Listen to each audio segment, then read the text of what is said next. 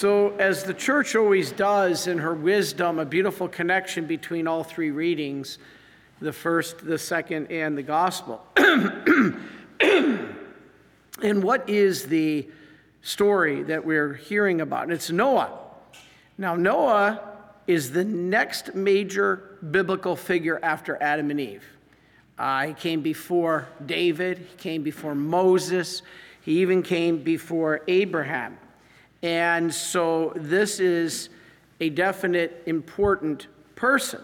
Now, it was about five thousand years ago or so, some say a little more, a little less, up to five to seven thousand years ago, based on scripture and tradition, that Noah happened. In fact, even science, science, um, you know, um, addresses that this looked like it could have happened, and we have proof.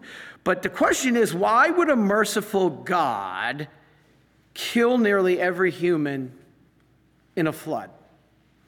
I know that question is a, a hard question for many people. In fact, some don't even believe that a God could do that, therefore they don't believe in God. I've gotten so many messages on those YouTube comments that uh, God is sadistic and and and to kill people. And so how do we answer that? Okay, first of all, without the flood, humanity would have totally destroyed itself on its own.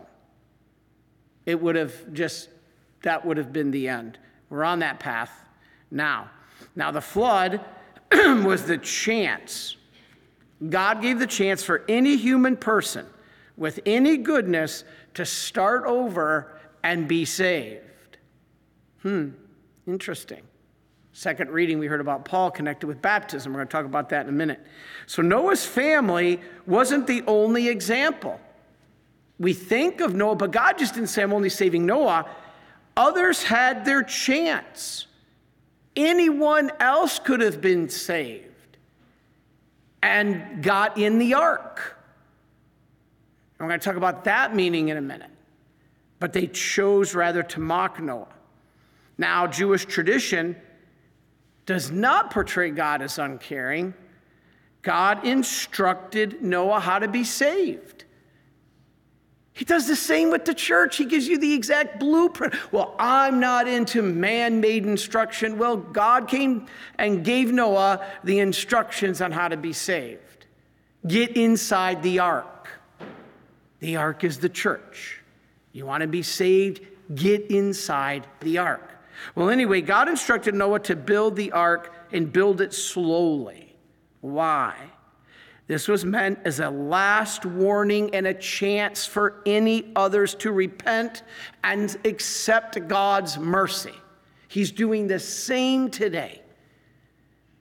He's prolonging. How many people have said, how much more can God put up with? How much more patient can he be? It's just like Noah. He told Noah, build that ark slowly so people will see and convert, repent, and want to be saved. He's doing the same with us today. Now, everyone had a chance to turn from their old ways and enter that ark, all right? But they didn't. That's why some saw the flood as the result of God's tears over man's sins, that it was the flood of God's tears. Now, sometimes we anthropomorphize God. He would not have physical tears, but uh, we treat sometimes God like that. I'll talk a little bit about that in a minute. But anyway, they didn't repent. And then God ended up a covenant. A greater good came out of it. First of all, what was that covenant? What was the covenant that we see in this? The rainbow, right? The rainbow appeared in the sky. Now, how ironic is that, that that symbol of God's covenant with man very early has been hijacked into immorality, a symbol for immorality. Uh, homosexuality is now celebrated with a rainbow as the symbol. It's almost the biggest slap in face to God, celebrating something that the Bible literally calls out as one of the four sins that cry to heaven for as an abomination. Now, this flag stands for, today, inclusion, right? Well, it's kind of interesting because anybody who opposes it on moral grounds are subject subject to lawsuits, fines, being fired, hate crimes. So really not too much inclusion. Now you want to talk about inclusion? The church calls all people to chastity. They want you to get to heaven. Celebrating an immoral act is not love. It's not getting you to heaven. The ultimate love, the definition of love, is willing the good of the other. And what is the best good that you can will for somebody? That they get to heaven, their soul be saved. Not that they do whatever they want, but their soul be saved. And so here the church calls all people how to be saved. And so they're called to chastity in marriage and in out of marriage. I'm called to chastity. You're called to chastity, no matter what your state. Single, married, or consecrated. So it was the first sign of the covenant. It was a was first, I should say, a sign of the covenant after Noah. Do you know why it's a bow? Because in Genesis nine thirteen, which we just heard, God hung his bow up in the sky. It's almost like, I'm done fighting with you. So the bow, God's this hunter. He hung it up. That's it. I, I don't want to go to war with you anymore. The, the war symbol back then was the bow. They didn't have guns. They didn't have cannons. They didn't have airplanes. They didn't have tanks. The symbol of warfare was the bow. And so the rainbow being hung up in the sky is God saying, I don't want to fight with you anymore. And so this is important. Now, this is what this uh, message is. In fact, God hung up his bow in the sky, as I said right there in the scriptures. Jesus told Saint Faustina the same thing. And we're going to hear it read here after communion. In paragraph fifteen eighty-eight, Jesus told Saint Faustina he wants to heal ma- aching mankind, not punish it. He wants to hang that bow up. He wants to keep it hung up. But do we want to instigate him by taking that bow down and making it a symbol of a sin that the Bible calls an abomination? That's, that's us. That's on us. God's hung up the bow. We're taking it back out of the sky and using it as a weapon against God. Mm.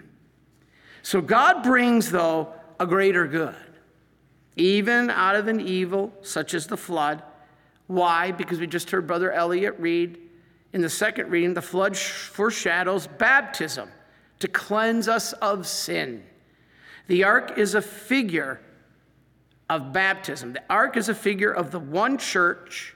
This is our ark, and baptism of the world, which purified it and redeemed it. The family of Noah is saved by what? What saved mankind?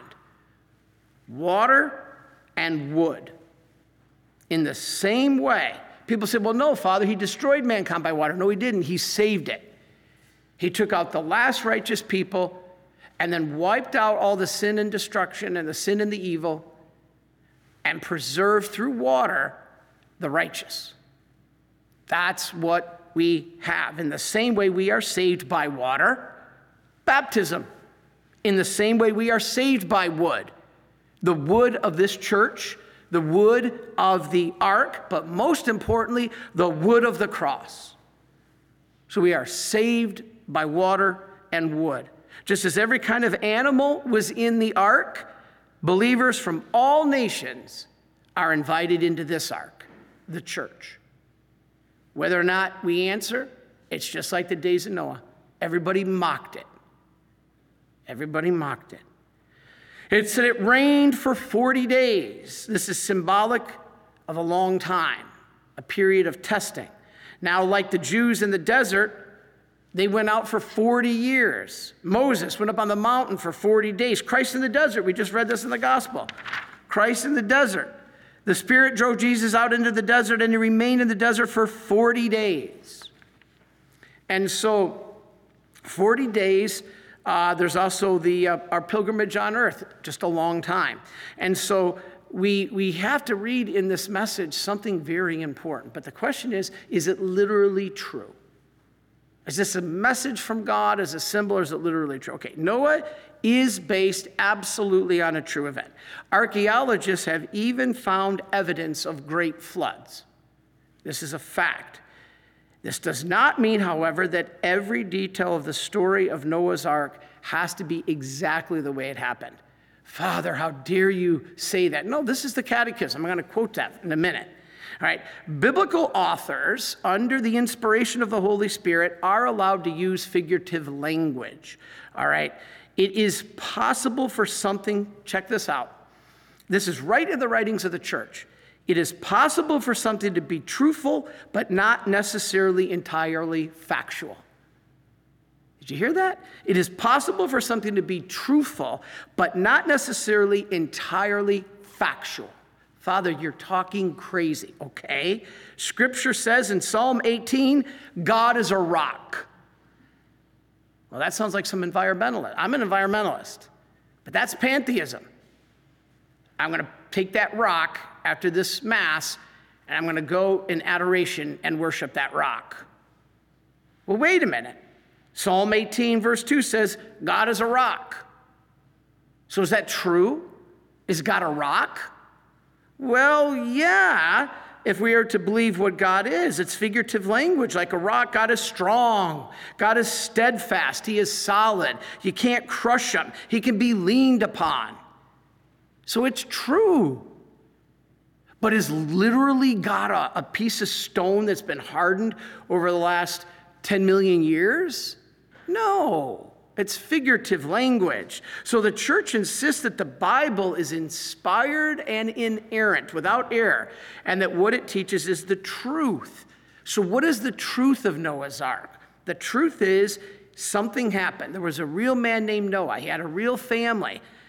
There was a great flood, and mainly that there is no safety outside of the ark, and no one can be saved who is in no sense in that ark.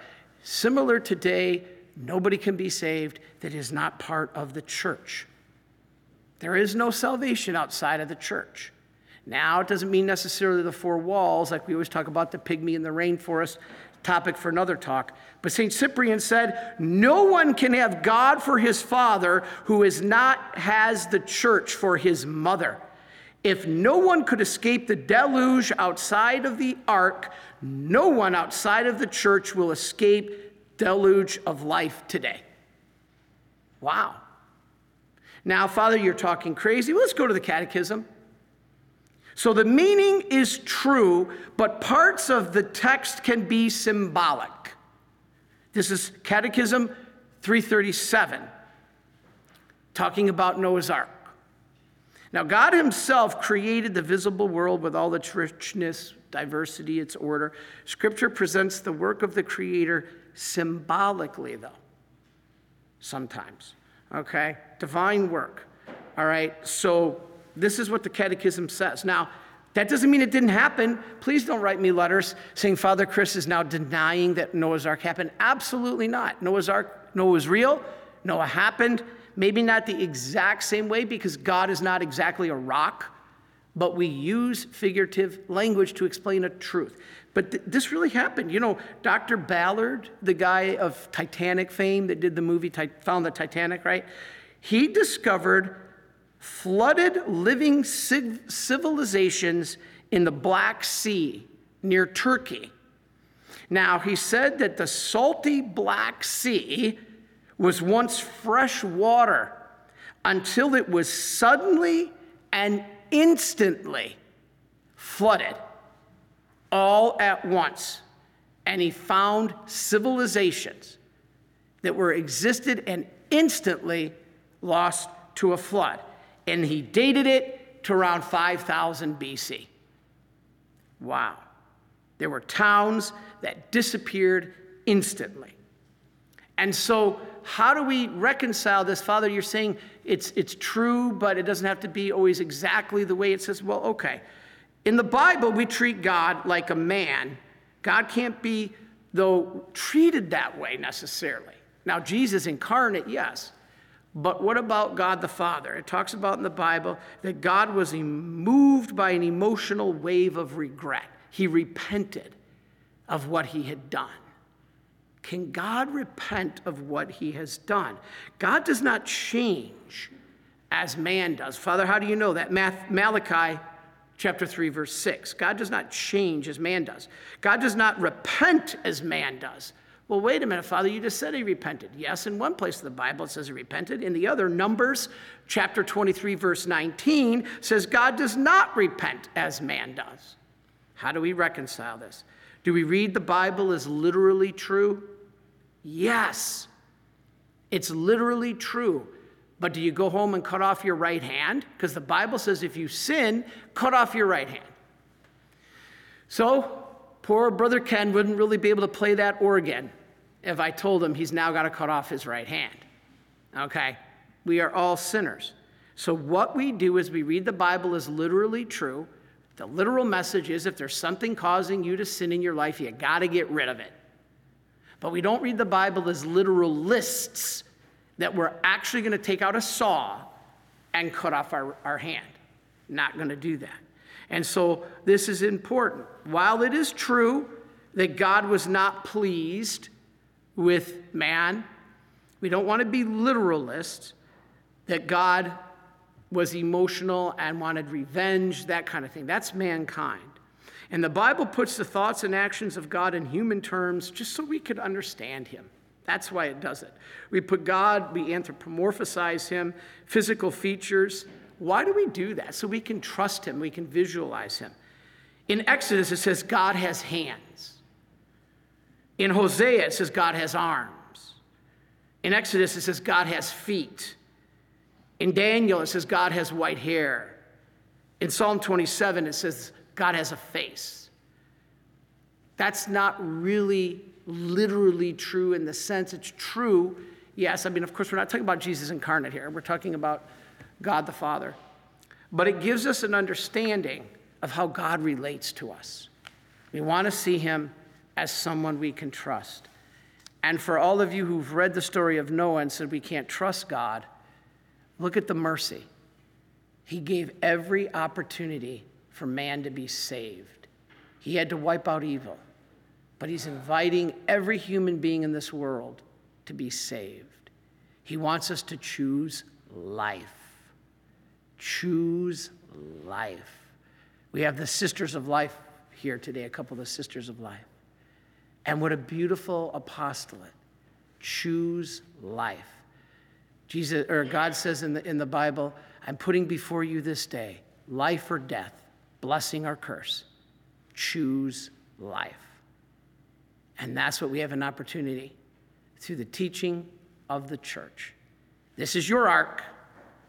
The water is the baptism, and through it is salvation. Praise be to God. Are you a Marian Helper?